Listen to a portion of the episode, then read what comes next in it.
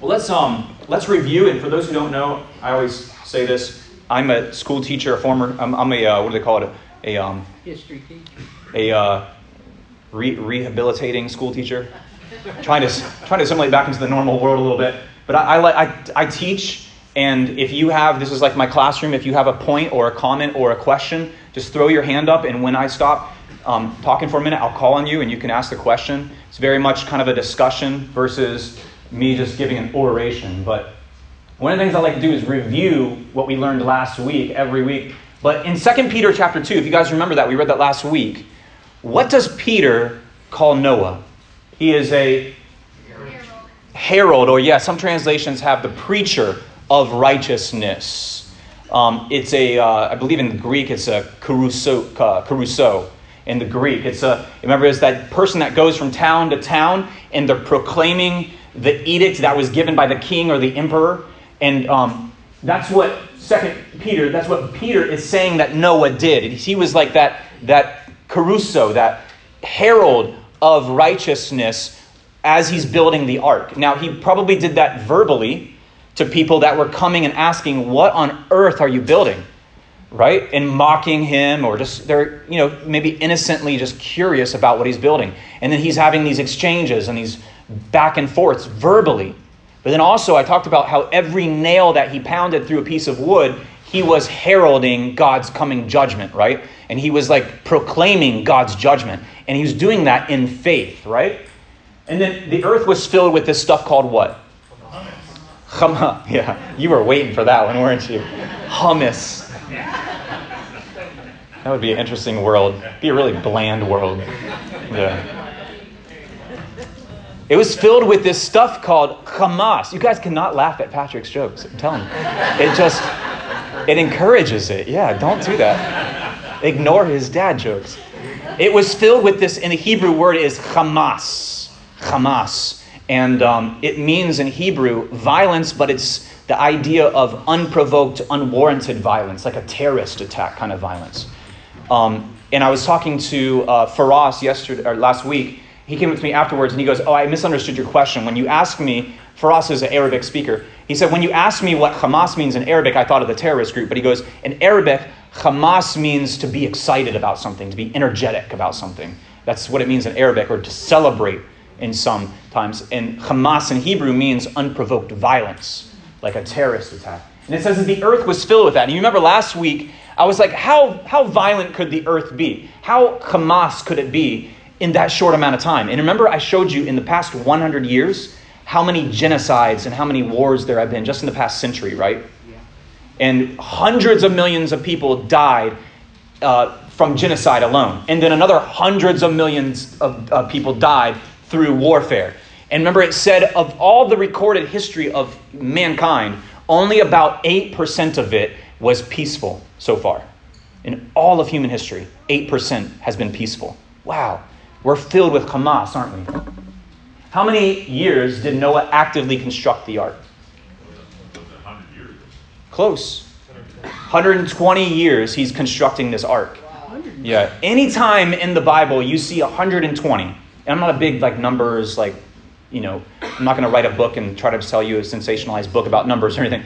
But anytime you see 120, that's significant because that's three 40s. Anytime you see three 40s in the Bible, that's a that's like a time of the ultimate testing. And look look through your, your scriptures for 340s. For instance, how many days did Yeshua fast in the wilderness? And how many times was he tempted by Satan? Oh, I just held three fingers.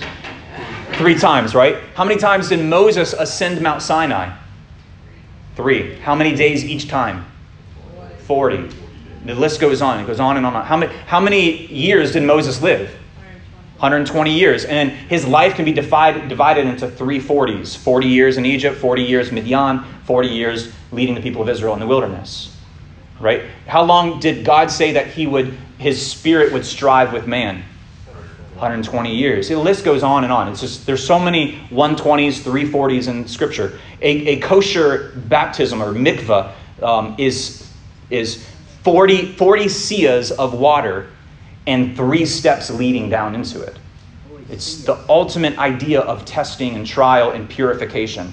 And that's how long Noah is going to construct the ark is 120 years. The Hebrew word for ark is what? A teva. And where is the only other place that's referred to and used? Exactly, the basket that held Moses. The only other place we see a teva. It doesn't use the word for basket, it doesn't use the word for boat, it uses a teva, which leads us to believe that a teva is some kind of supernatural vehicle of salvation, isn't it? It's carrying, in a sense, a seed of a new beginning. Like Moses is the seed of a new beginning. Something is, something is being preserved in the midst of great darkness and, and evil in the teva. A teva can also be a word. It, it's also the word for word. Like devar and teva, they're a word. So, um, you know, scripture says if you're in the word, you are preserved, right? Or you can be washed by the word, cleansed by the word.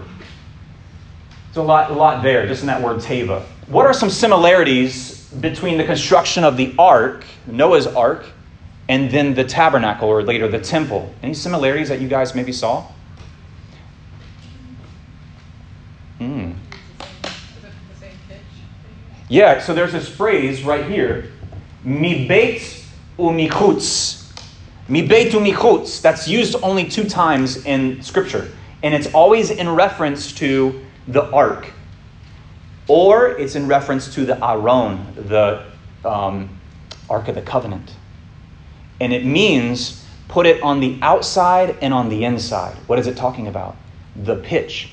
Now, was the ark of the ark of Noah was covered with pitch, right? It was it was wood overlaid with pitch on the outside and on the inside. What was the ark of the covenant?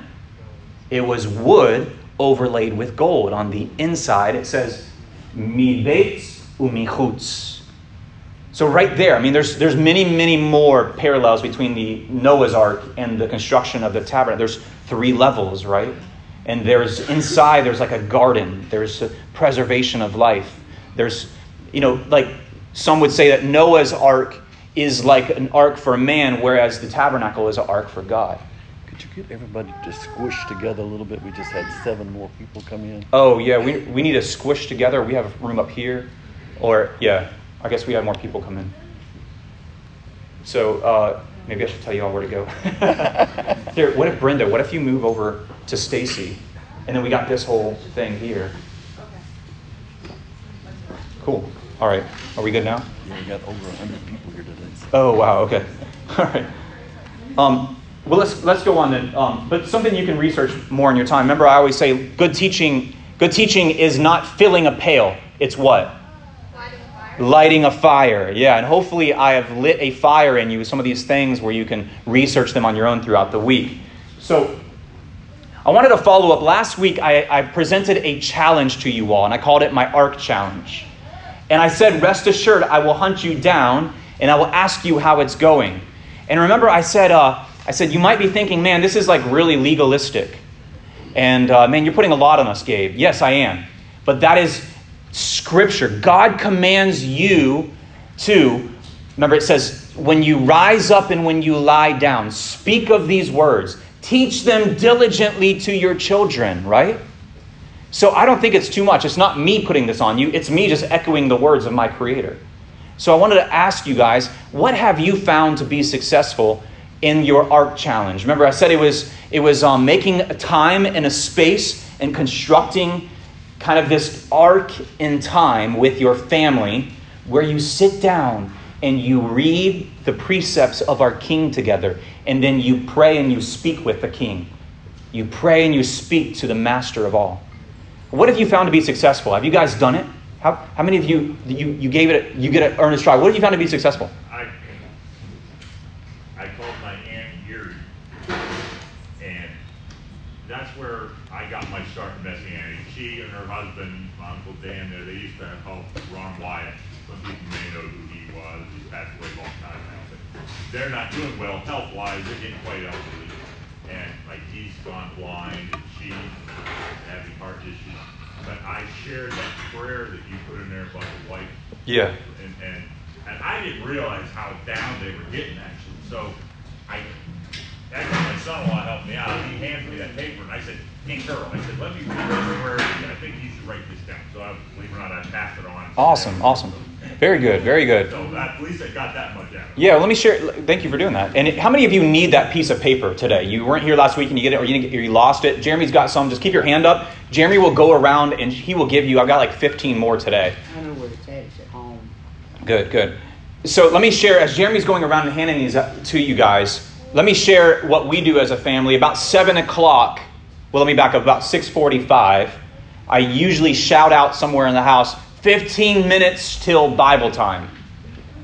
And then I go five more minutes till Bible time. And about seven o'clock, it's not it's not on the dot, but about seven o'clock, we all stop what we're doing because I've I have taken ownership of that and said I'm going to do this. I'm going to initiate this. Seven o'clock, and um, then we just get around the table, and uh, I open. We've been reading through the book of Daniel, and um, we we just read. We start off reading two chapters of Daniel, and I quickly realized, um, like maybe you guys have done. What did I say? Consistency beats what? complexity. Consistency trumps complexity. I quickly realized that I have three young men at the table, and I'm reading two chapters to them. Um, it, it was a bit much for me to be able to hold their attention span that long. We kept it one, and I found out at one chapter it leaves you wanting more. It actually leaves them wanting a little bit more too, where they, they want to hear what's next in the story. So we're reading through the book of Daniel. And uh, what we're finding out is the boys are actually listening very well to the book of Daniel.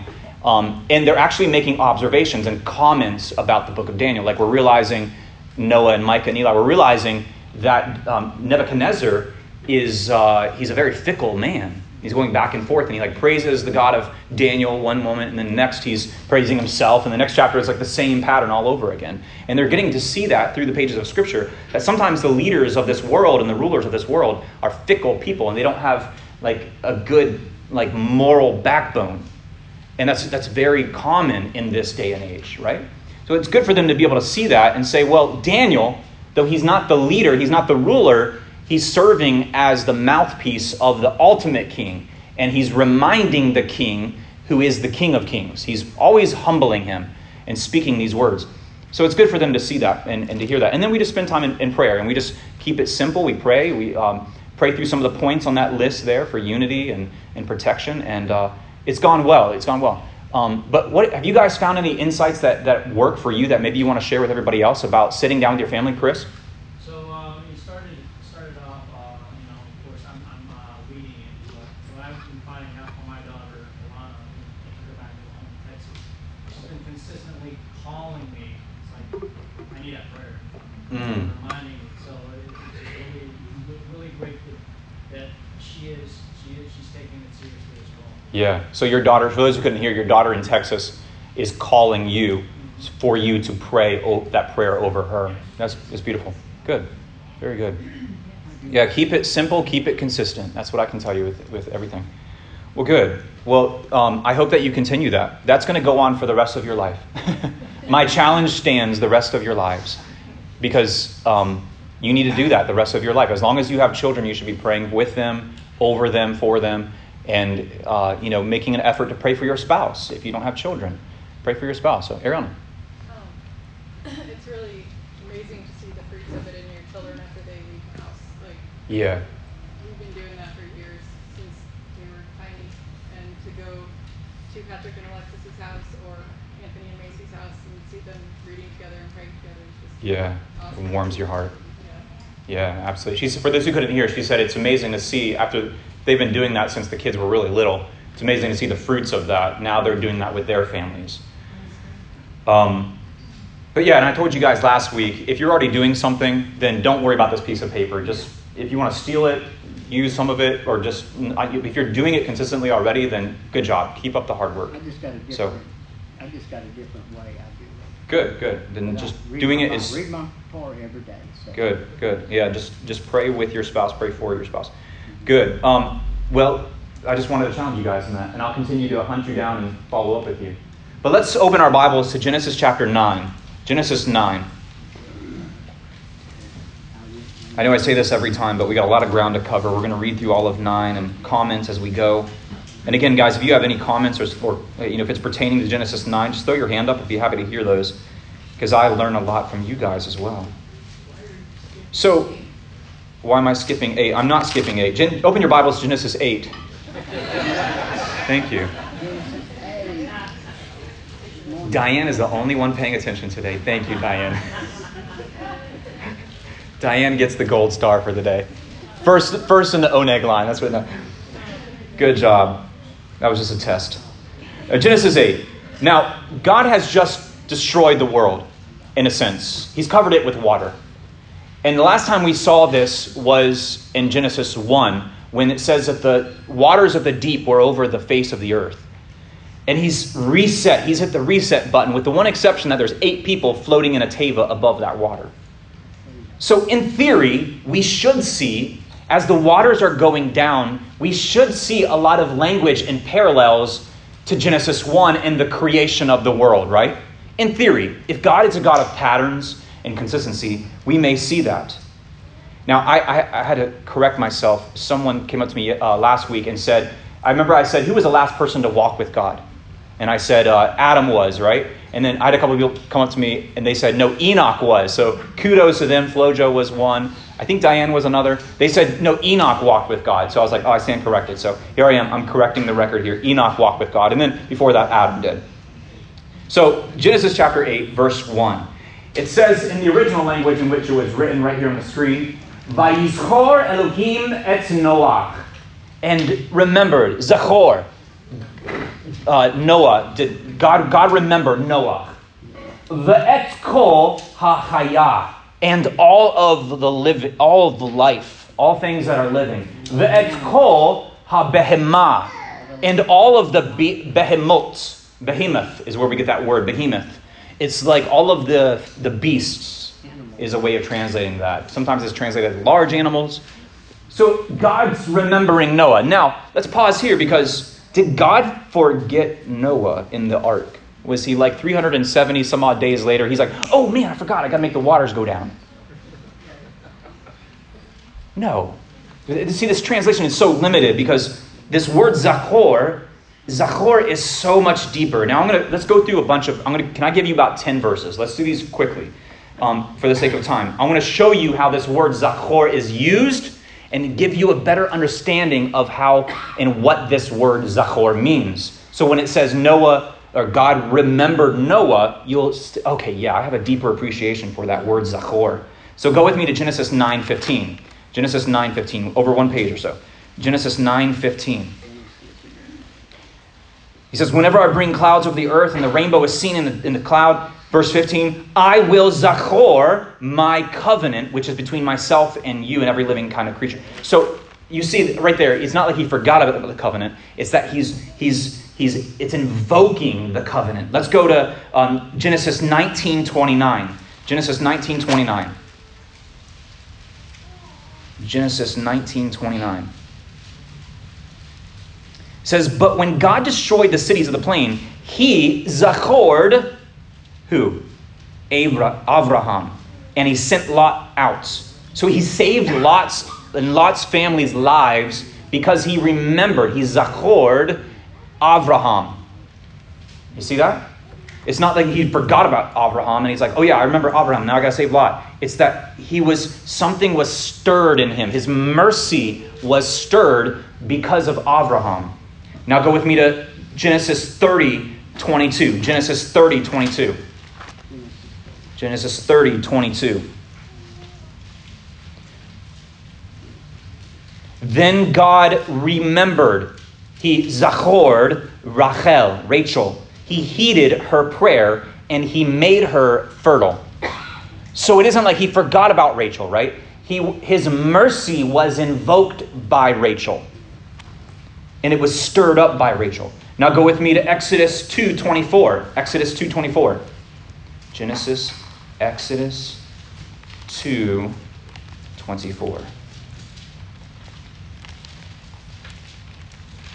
Genesis 2:24. And God heard their groaning, the people of Israel. And God zachored his covenant with Abraham, Yitzchak, and Yaakov. And God saw the people of Israel, and God remembered them. Did he forget about the people of Israel? No. His mercy is about to be invoked and stirred up because of them and because of his promises to them. Now go to Exodus 6 5. Exodus 6 5. Exodus 6 5. Moreover, I have heard the groanings of the people of Israel, whom the Egyptians are keeping in slavery, and I have zachored my covenants with them. Now go with me to Exodus, uh, Exodus 20, verse 8. Exodus 20, verse 8. Exodus 20. Now, this is talking about us, something that we have to do. We should zachor the Shabbat. Remember the Shabbat. Okay, now let's go. You guys are getting a better idea of this, but I'm going I'm to continue to beat this dead horse a little bit. Exodus 20, verse 24 now. Exodus 20, verse 24. For me, you need to make only an altar of earth. On it you will sacrifice your burnt offerings, your peace offerings, sheep, goats, and cattle. In every place where I cause my name to be Zachor, I will come to you and bless you. So you see, there's a deeper understanding of Zachor there. It's like to, um, to honor or to, to memorialize something. Let me give you a couple more and then we'll be done. 20, Exodus 23 13. Exodus 23 13. Exodus 23 13. He says to Zachor everything I have said to you. And don't even invoke or Zachor the names of other gods, or let them be heard crossing your lips. One more verse Psalm 137, verses 5 to 6. Psalm 137, verses 5 to 6. Psalm 137, 5 to 6. People are like, why are you saying this so, so much? It's for my sake that I'm repeating it so many times. Psalm what? Psalm 137, oh, for Marvin's sake too. Psalm 137, verses 5 to 6. If I forget you, Yerushalayim, here on foreign, I'm sorry, if I forget you, Yerushalayim, may my right hand wither away, may my tongue stick to the roof of my mouth. If I fail to zachor you, if I fail to count Yerushalayim the greatest of all my joys. Okay, so let's go back to Genesis 8 1. God zachor Noach. Does that give you a better understanding of this word? It, mean, it means that his mercy is being stored up for Noah. Does Noah have any idea how long he's going to be in this teva? No. He is counting on God's timing and his mercy.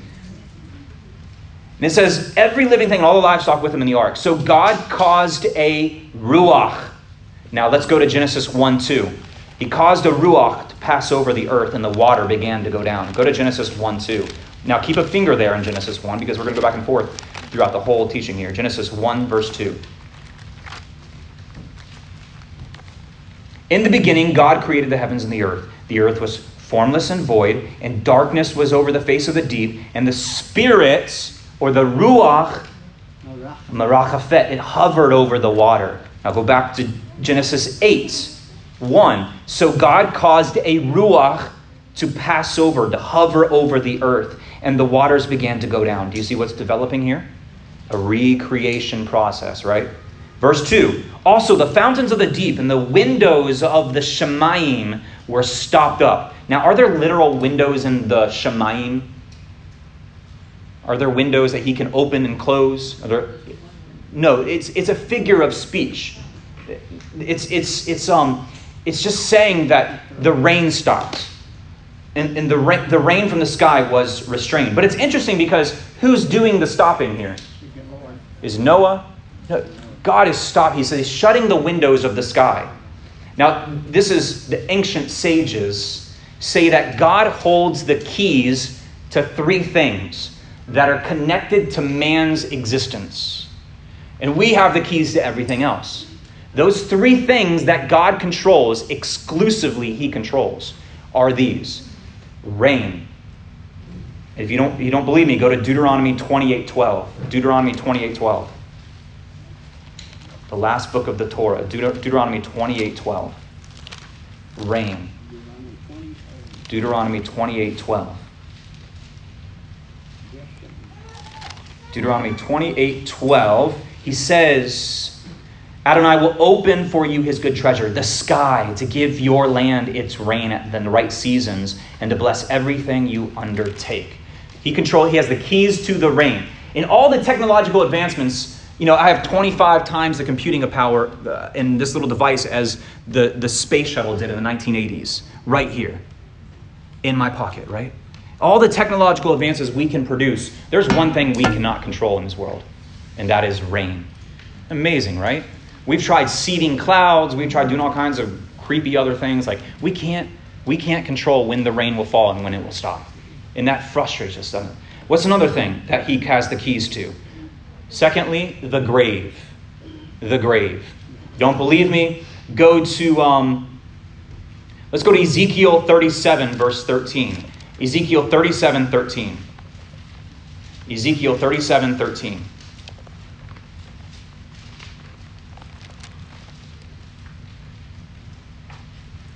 Then you will know that I am Adonai, when I have opened up your graves, and I have made you get up out of your graves, my people. Can anybody, as far as we know, bring someone back from the dead? I'm not talking about like clear, boom. I'm talking about like they're dead, dead, right? No, we can't. And that frustrates men and women to no end. People with unlimited resources at their fingertips cannot come back from the dead. Here's the third thing he holds the keys to is the womb. Childbirth. Don't believe me? Go to Genesis chapter 30 verse 22. Genesis 30 verse 22. Genesis 30 verse 22. We just read this a minute ago. Then God took notes of Rachel, and he heeded her prayer, and he made her fertile. And then she conceived. See, God, there's another thing that human beings would love to be able to control fertility. Right? And some of the grossest human beings have tried to do that on other people, where they've tried to make them infertile and deemed them unfit to reproduce. But some of the wealthiest of people, they, they can't determine fertility. They can't determine the gender of the baby that's growing in the womb. They can't determine the sex, right? They can't do that. We're powerless in that regard. But who is powerful? God is. So let's keep going. Verse, uh, verse 3. It says, And the water came back from completely covering the earth. Now, did you keep a finger in Genesis 1? Go back to Genesis 1 9. Genesis 1 9. God said, Let the water under the Shemaim, the heavens, be gathered together in one place. And then what? Let dry land appear. You see what's developing here? It was after 150 days that the water went down. On the 17th day of the seventh month, the ark came to rest on the mountains of Ararat. Now, there are some scholars that believe that this is the very day that Yeshua rose from the grave. But then there's some scholars that disagree with that. So I'm just going to put that out there and let you study for yourself whether or not that actually coincides. I, do, I can't say with 100% certainty one way or the other, but there is a lot of um, debate about that. It's interesting. You can read it later. Verse 5 So the water kept going down unto, until the 10th month. And on the first day of the 10th month, the tops of the mountains were seen. And after 40 days, Noah opened the Zohar. Now remember, the ark had one opening, and it was called a Zohar in the Hebrew language, Zohar. And Zohar is interesting because it is a window, but it, it also could be just as easily translated as a brilliant stone, brilliant, like light giving stone. Both produce light, right? A window produces and allows light in. The Zohar, a Zohar is like a brilliant stone. But I, I tend to think it's like a window. But it, regardless, it's tell us that there's something, there's like a deeper spiritual connection going on here with this window. But he says he opened it that he had built, and he sent out a raven which flew back and forth until the water had dried up from the earth. So then he sent out a dove to see if the water had gone from the surface of the ground. But the dove found no rest for her feet. So she returned to him in the ark, because the water still covered the whole earth. So he put out his hand, and he took her and brought her into the ark. And he waited yet another seven days, and he sent out the dove from the ark. And the dove came back to him in the evening, and there in her mouth was a, fresh, a freshly plucked olive branch, or olive leaf. Now, um, Ted and Karen were so graciously uh, gracious to buy me a, a, new book this past week, the, the Israel Bible.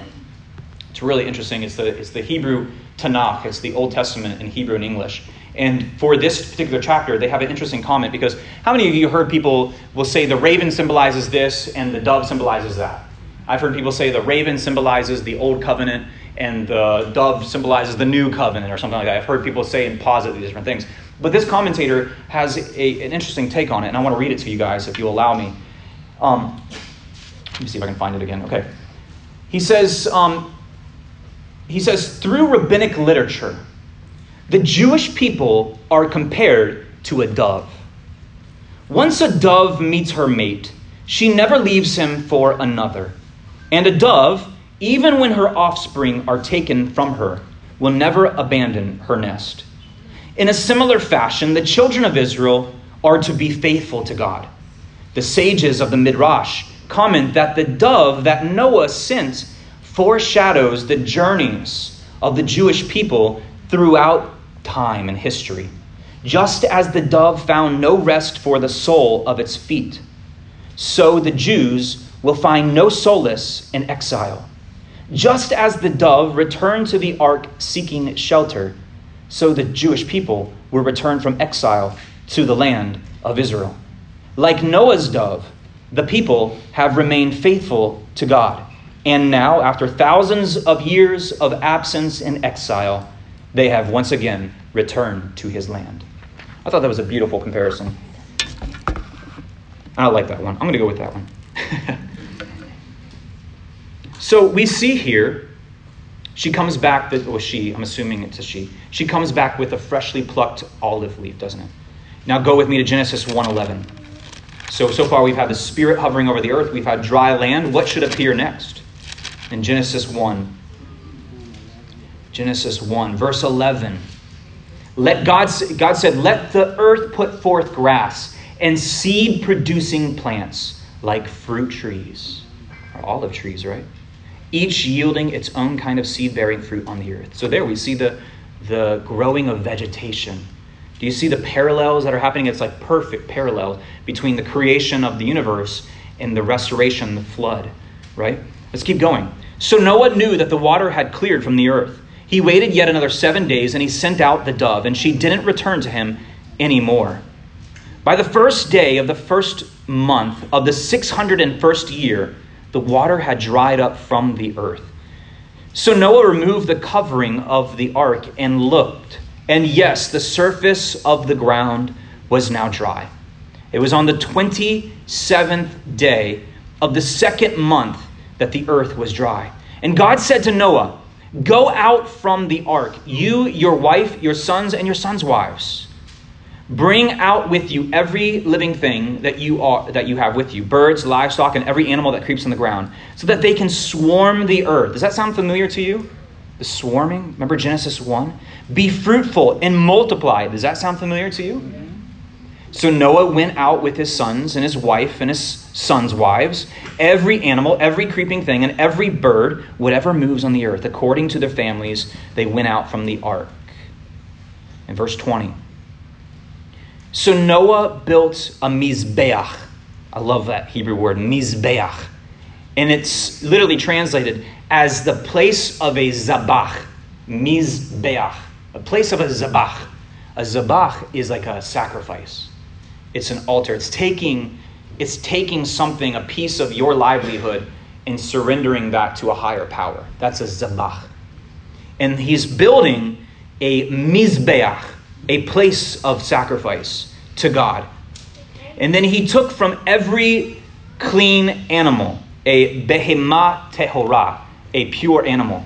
Now remember, we talked about last week. Um, there's this often misconception that um, Noah brought two of each kind of animal into the ark. He, that's false, right?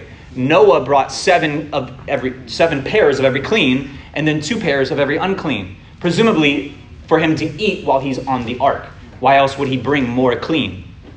So we see here evidence of Noah keeping the dietary laws, the kosher laws. He's eating the clean animals. They're not able to reproduce because they're dead, right? He's eating them.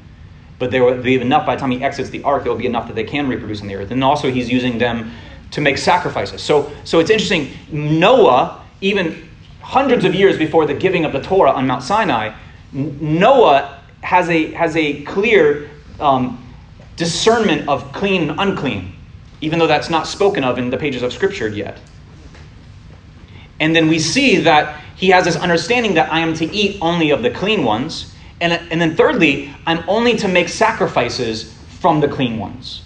There's a lot packaged in that little verse there, isn't it? And it says that Adonai riach, he smelled the sweet aroma. Now, does God have a physical nose that he uses to smell? No. God is metaphysical. He's, he's not a physical creator. He doesn't have a physical nose with olfactory senses in it that can smell what we're doing or smell, you know, oh, they're burning more tires in Somalia or something. It's not how that works, right? But God perceives the hearts of men. And that word there, it's, it's, it's better translated, in my opinion, as, as to perceive. In the ancient world and the, the thought process, is smell is connected to your perception of something or someone or a situation. Um, I was driving home from work yesterday, and I was hungry as all get out, right? And uh, I'd already eaten all my food in my car, and I had two of these um, Krispy Kreme uh, coupons in my pocket. Yeah, talk about the tree of the knowledge of good and evil, man. So uh, I just drove on, but no, I'm just kidding. I swerved into the parking lot, and uh, I was like, you know, I'm going to get these for dessert for after dinner but I'm hungry, right? And you know, you don't go to Krispy Kreme when you're hungry.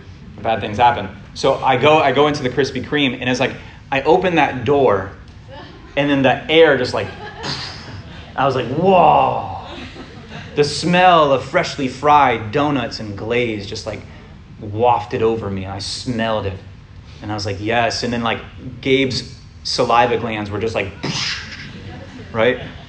and I, I had my coupon in hand and the guy handed me the donuts and man it was like sensory overload like when he when he handed me the box of donuts i just like smiled at the man i was like i was like may the lord bless you and keep you right?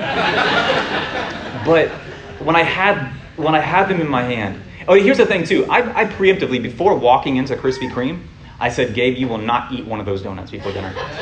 You will not do it. So he set that box in my hand, and I could feel the warmth coming through the bottom of the box. I was like, oh, this is a whole new level right now. Because I know that they're hot in that box. And you know, if, if you know the difference between hot Krispy Kreme and cold Krispy Kreme, right? It's a world of different, completely different experience. And when they got the, uh, the, the hot sign on, you know, and it's like, I call that the Shekinah glory. But, you know, I, I was holding the box here, and then I walked out and I put them in my car in the passenger seat of my car, and then I closed the door. And the entire way home, I'm like, I'm driving, like, don't, no, no, don't look. Don't. And I'm smelling it, you know, and you go pick up pizzas or something, you smell the pizzas, it's like, oh, smell. But it, it just enlivened my senses and my sense of hunger. And um, I didn't eat any. I was strong. I, I, I practiced self control. And the boy, I walked in, I walked in the house with a box of donuts, and of course, and you have three boys they can see a box of Krispy Kreme from like 100 miles away. Like I turn in the neighborhood and they're like, I smell dad coming with Krispy Kreme, right? So they, they met me. They never meet me on the driveway. They never meet, hey dad, how was your day, right? But man, they came running. They're like, Krispy Kreme! suddenly people were coming to my car that aren't even my kids, and I'm like, no. But they, they walked me inside the house and they were like dancing around me, like playing like flutes and like all this stuff. And uh, yeah, and I'm like, of course, they're like, can we get one? Can we get one? And I'm like, no, these are for after dinner. You will not even look at these donuts. And like, can we just open the box and we look at them? And um, so I had to put them on top of the fridge and like hide them. And yeah, and uh, I think they, I think they maintain. I think they had some after after dinner as well. But there's something about smell. How many of you you you smelled something before and it reminded you of something? from long ago, right? Um, I remember, you know, I, I work construction and and um, sometimes the guys that are working there they start fires out behind the house that we're building, and they're burning like random stuff, you know, like um, gosh, they throw like a bunch of wood that's left over, and then they'll just throw like a bunch of fiberglass insulation on that thing. I'm like, oh, that's not gonna burn. But you know, it just like emits this smell, and it's like this like ugh, burning plastic and smoke and all this other stuff, and it's like, but you smell that, and I remember the first time, uh, one, one of the times, every, every so often I'll smell it, and I'll say, oh, that's weird. I can feel myself walking through this particular slum in Uganda and I can like envision all of that again. It comes back, it hits me, right? And I smell that because there they just burn the trash along the streets and like, boom, it's there. And it triggers this memory. And maybe some of you have gone overseas in like warfare. Maybe you there's a certain smell that reminds you of that, right? And it's like, ooh, man, I remember that smell. Um, smells do that, but they can also have a positive impact. Maybe you can smell like a, a shirt of your your dad or something, and it reminds you of your dad. You can hear his voice. But it's because the ancient peoples, you got to remember that when they smelled something, they couldn't see like particles in the air floating into their nose. They, they had to figure out what is this that's this we can smell an odor and it like affects our emotional state. And that's because the, the olfactory senses are they have a direct connection to to your um, what's the limbic system that affects your emotions, a part of your brain that affects your emotions. Your sense of smell is so connect so closely connected to your limbic system that it affects your emotions. And ancient peoples realize this. And in, some of the ancient ancient world, the kings of the ancient world, ancient Near Eastern world, they would douse their bodies after they died. They would have servants come in and douse their bodies with perfumes and, um, and different good smelling things so that they would be accepted into the afterlife and it would cover up the smell of the decay of their bodies. So that the gods in the afterlife and the other realm would accept them. It's interesting, right? Because they didn't fully understand how smells work. But we were made in the image of God.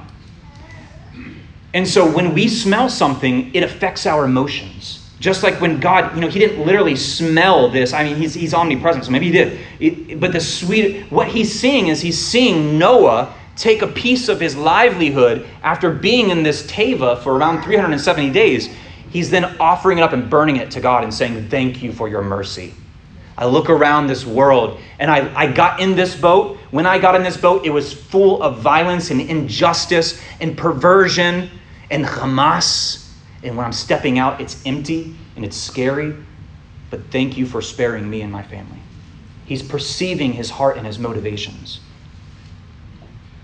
And he says, because of that, now God, God has emotions, just like we have emotions. The difference is that God has control of his emotions. And we as we as his created beings living in a fallen world, we lose control of our emotions for the good or for the bad, mostly for the bad. We cannot control our emotions, right? Sometimes they get the best of us, but he has emotions. And it says it has moved his heart to mercy. And he says, I will never again curse the ground because of humankind. Since the imaginings, remember we talked about that word. That's the, the word um, uh, machshavot, which is like uh, their, their schemings, right? It's the modern Hebrew word for computer. It's, it's the, the, the imaginings of a person's heart are evil even from his youth. Nor will I ever again destroy all living things as I have done, so long as the earth exists. Sowing time and harvest time, cold, heat, summer, winter, the day and the night will not cease. Go over to Genesis 1:14 real fast. Genesis 1:14.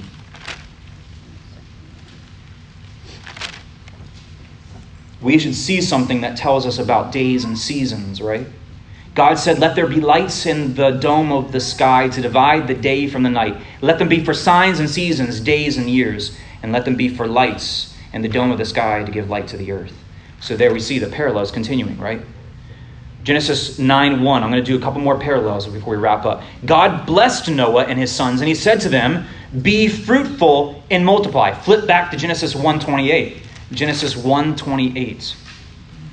God blessed them, and God said to Adam and Eve, Be fruitful and multiply. Same verbiage there, Peru Rabbah. and fill the earth, right? Same exact, same exact Hebrew words, paru rabba malah. Fill the earth greatly. Now, this is, this is the lie that is put forth by the, the age, the spirit of this age, is that fruitfulness is ungodly. Where God says fruitfulness is godly. And you look at um, the, I remember we talked about how, how uh, birth rates are rapidly declining in Western civilization, aren't they?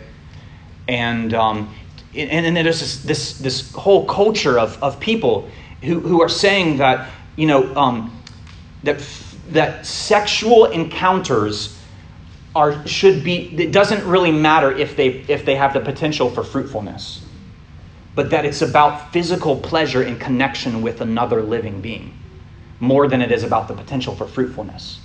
Do you see how ultimately the the, the crux and the very point of the, the homosexual agenda and yes i'm calling it an agenda it's a social contagion if you want to be honest the whole at the very crux of that is a lack of fruitfulness. You catch me? Okay. A lack of fruitfulness. And a lack any for the lack of so so here, here's the thing too. And this is C.S. Lewis. I wrote this quote down this morning. Everyone in this room and everyone in the universe, every human being in their soul is moving towards either a self centered life with God outside of that, or they're moving towards a centered life with God at the middle of it. A, a decentralized. I am not obsessed with myself, I'm obsessed with God's holiness. C.S. Lewis said that. Every human being, every single day, is either moving closer towards I'm becoming more self centered. I'm serving myself, my pleasures, my desires, my fulfillment, my happiness, my physical fitness, everything else that comes along with that. I'm idolizing myself. Or C.S. Lewis says, or maybe you're moving towards, I am denouncing myself and centering myself on God's, uh, God's holiness. And when you look at a lot of, lot of the cultures and the subcultures of this day and age, and I'm, I'm, I'm closely aware of all of these, I mean, especially being a school teacher, I've, I've been exposed to all, a lot of different subcultures. They all have one thing in common, whether it's LGBT or whether it's um, uh, sports or whatever, they all have one thing in common self centeredness. They're so obsessed with self. You see that. It's like everything I post is my mental health, is this, is this, is that. It's like you're so self centered. You need to repent of that and be God centered.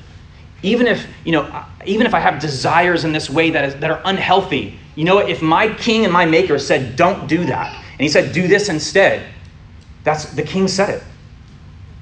I deny myself.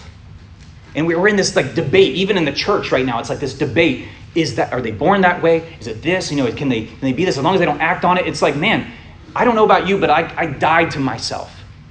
I was crucified with Yeshua, and I'm living for Him. My desires should continually be transformed and, and changed to be in alignment with His desires.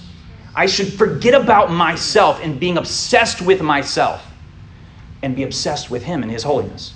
Does that make sense? Good. We're going to go with more parallels here. Genesis 9. Be fruitful and multiply and fill the earth. The fear and the dread of you will be upon every wild animal, and every bird in the air, and every creature populating the ground, and all the fish of the sea that they have been handed over to you. And every moving thing that lives will be food for you, just as I gave you green plants before. So now I give you everything. Look over at Genesis 2:15 now. Genesis 2:15. Genesis 2:15. Adonai God took the person and put him in the garden of Eden. And he told him to cultivate it and to care for it. And Adonai God gave the person this order You may eat freely from every tree in the garden, except the tree of the knowledge of good and evil. You see, the parallels are continuing there. And he says, just as I gave you green plants back in, in Noah's time. So sometimes people say, well, wait a second. You know, it says that Noah can eat anything right here, right? And so why, why later is the Torah given and then it says you can only eat certain things? So if Noah went out right here, he's like, oh, so everything, I can just eat anything. Do you think Noah went out and just started like finding roadkill and eating roadkill? Do you think he went out and started finding highly poisonous mushrooms and eating those? No, he had some level of discernment between something that's going to kill me and something that's not going to. There is a line there, right? So we can't, we can't follow that, that logic. That's a faulty logic. What we see here as we're wrapping up is a washing and a renewal of the world, right? And we see even the number eight are exiting the ark. And the biblical number for eight, that, that theme is consistent throughout Scripture, that eight is a number of new beginnings. On what day did Yeshua rise from the dead? What day of the week? On the eighth day. Yeah, the first day of the week. On the eighth day, he rose, right? Said early on the first day of the week. It's a, it's a number of new beginnings. We see new life beginning through the washing of the water and the word. Remember that teva is a word for word, right? Go with me to Ephesians 5 as we're wrapping up here. Ephesians 5. Ephesians 5. And go to verses 25 and 26. Ephesians 5, 25 and 26.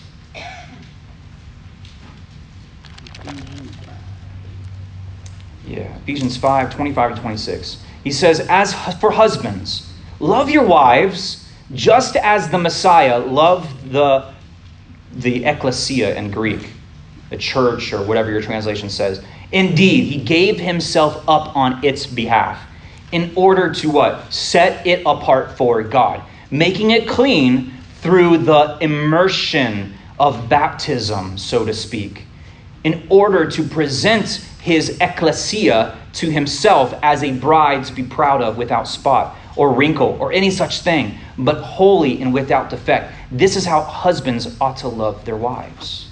So you see this language of when we come out of the world and into a new life with Yeshua, the dead is gone. Just like you remember all of humanity, in whose nostrils is the breath of life, that is gone and dead.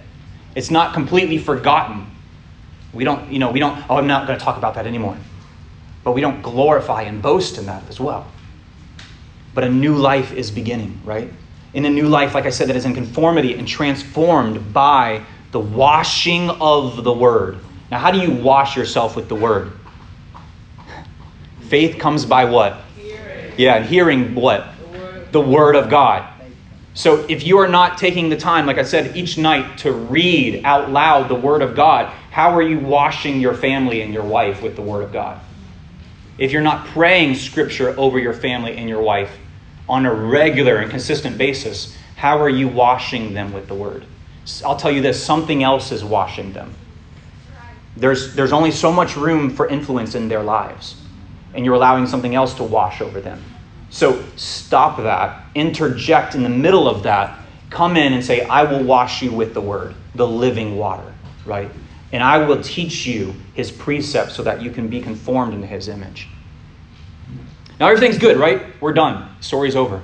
Noah and his family, they go on to have lots of children, and uh, the world just becomes a beautiful, better place, doesn't it? right? The story is just, and they lived happily ever after. wars and battles. Yeah. Now, it's interesting because opponents to the God of the Bible will say, How can you worship a God that just flooded the earth and wiped out every living thing except eight people? How can you worship a God that has that kind of. It's like, is God the problem? I mean, I'm just. Even if you just take this book out of the equation for a minute and just look at secular history of the past 100 years. Is God the problem? And it's like, okay, so what if God is a mean, vengeful God? What if He is? Does, what are you going to do with that? Is that does, just because you doesn't like just because you don't like God and your misconstrued idea of who He is doesn't give you an excuse not to worship Him? Now, God is merciful and God is just and He is love and the beauty of the gospel that's presented in this book, it tells every single human being that reads it and is confronted by it that you are fallen and unable to redeem yourself. But you need a Savior. You need supernatural saving. And as we approach the gospel, we have to make a choice. Do I embrace this notion that I am incapable of saving myself? Or do I just go on trying to save myself? and just be another number in the story of human history.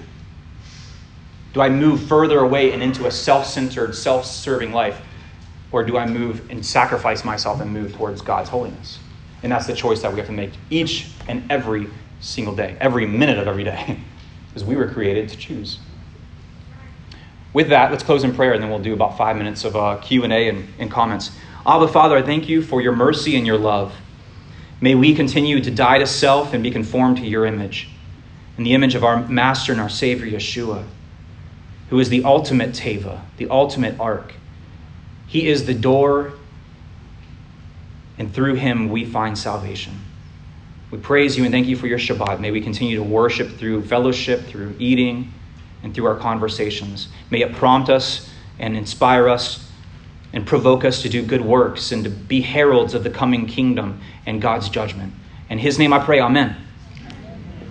Well, guys, do you have any questions or comments before we uh, break for lunch? Anything? Yeah, Patrick. I promise this isn't a joke. Uh, but no, thank you so much for that. That's, very insightful. Um, just kind of, I guess, pulling from what something you mentioned this in this prayer, and then also what I really like, you said that there's cleansing and then a renewal of the, the earth. And I think it's so wonderful how simple the Bible can be and how consistent. And when you have something, you know, this this this concept or something that happens, it tends to orbit and it comes back around, Mhm. and maybe in a different way. And we keep seeing these parallels over and over and over again. And just like in Ecclesiastes, you know, there's nothing new under the sun. Yeah. But one thing that I was, you know, you, you had just mentioned in, the, uh, in your prayer where, you know, Yeshua, he's the ultimate ark. hmm hmm And just like when they got into the ark, they avoided, they're protected, sheltered from this, this, this wrath that was caused by sin. Uh, you know, the, the, wages of, uh, of sin. And uh, they're protected, and on, on the other side, there was this, so there's that cleansing, and then there was the renewal. And all of a sudden, there's new, uh, new things emerging, new growth, Mhm. and it was a clean slate. And then just like that, then being in the ark, there's us that are, you know, we're, we're in Yeshua. And Mm. said, you know, we're under his wing and, and all that good stuff. So it's, it's like, when we're in him, we're, we're going to be protected from the wrath that is to come. And then when all is done, said and done, we'll be in the new earth, or Mm. some say heaven. Yeah. It's a wonderful parable. Yeah. Yeah, absolutely. Absolutely. Thank you for the comment. Yeah, Richard. Now, just on that part where you mentioned of the seven pairs, I've always, you know, when you read that, really, the word just says seven. So Hmm. I've always thought, now just how I look at it, it doesn't mean I'm right either, but I've always thought it was three pairs with one extra male, because he Hmm. sacrificed a clean male. And they wouldn't have left one of the females without a mate, so I've Oh, always thought, you know what, I think it means not seven pairs, but seven literally. And Yeah. then that's three pair, you know, three sets of two, and then one extra male for that sacrifice, so he planned for that. Can you imagine being, if, if that's that's true, how can you imagine being the one extra male? like, no, it's you. No, I'm not the extra male. You're the extra male. Yeah. Like, oh man, where is my mate on this boat? yeah. We'll go uh, Karen and then Dave. Well, I was thinking about, you know, what you said about somebody saying, well, why would you want to, why would you want to um, worship a, a God who would destroy everybody? I'm thinking to myself, if you were the only people left, why wouldn't you want to worship an entity that is that powerful Hmm. and that has that much control over life and death? Wouldn't you kind of like fall on the ground and be, um, I mean, I mean, like, I think that's where, you Yeah. know, this is God. I mean, He created, or, or He could, in an instant, Yeah. destroy the universe if He wanted to, or it could be gone in a, in a literally, literally a blink of an eye.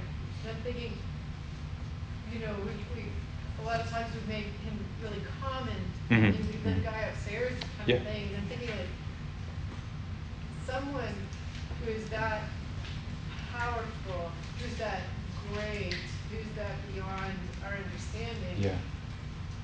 wouldn't you want to give him the reverence that he deserves because Right. he's so much bigger than our comprehension? It's like Yeah.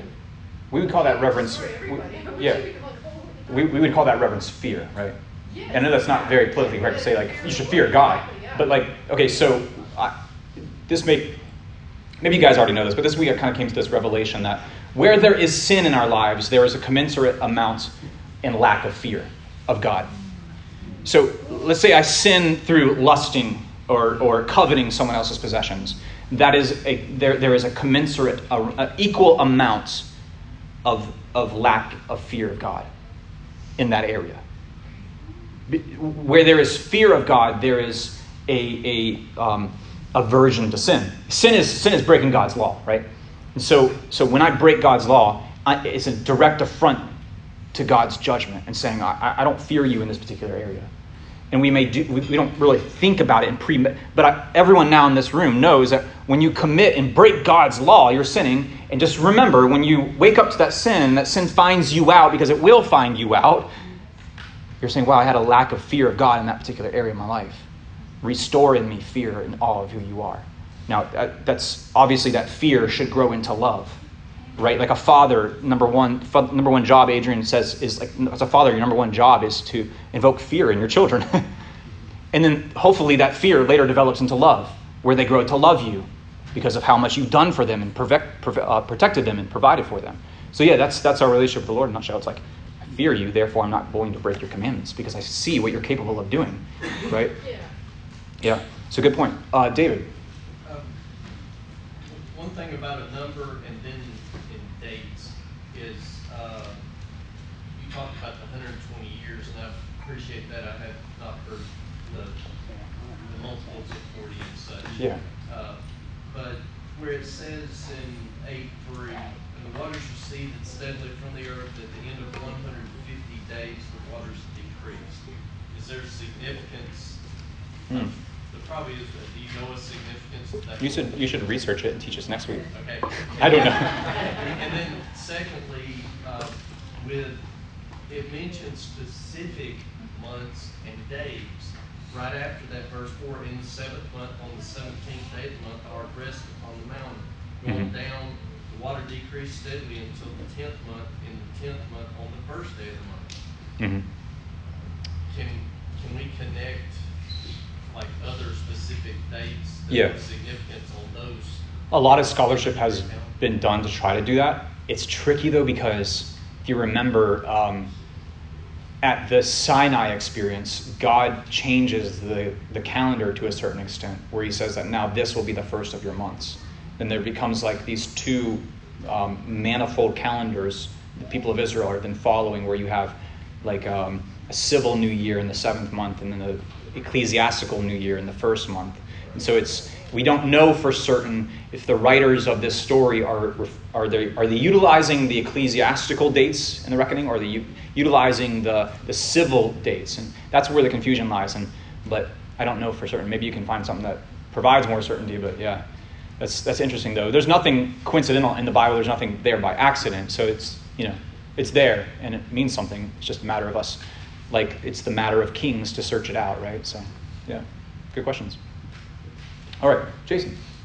Um, I'm kind of thinking about this in terms of apologetics. hmm Um, it's something I've always thought about is how, and so how does the cyclical nature of God affect how we present the gospel to Mm-hmm. Because I've always kind of had an issue with presenting it as, I, I, I like to present it as life and death Mhm. rather than heaven and hell. Mhm. Because really, that's really what we're talking about. Mhm. So when you talk about the cyclical nature of God and the imagery, the, um, it's almost like birth and rebirth Yeah. and cleansing and renewal. And so when you when you talk to someone about it that way, I think it kind of presents it more like God has set humanity on a course, given us choices in order to bring us through a journey Yeah. with knowing Him and the opportunity to continue to know Him, you know, in Yeah. an eternal state. Yeah. So, can you comment on that a little bit, just the, the, how that affects how we talk about the gospel?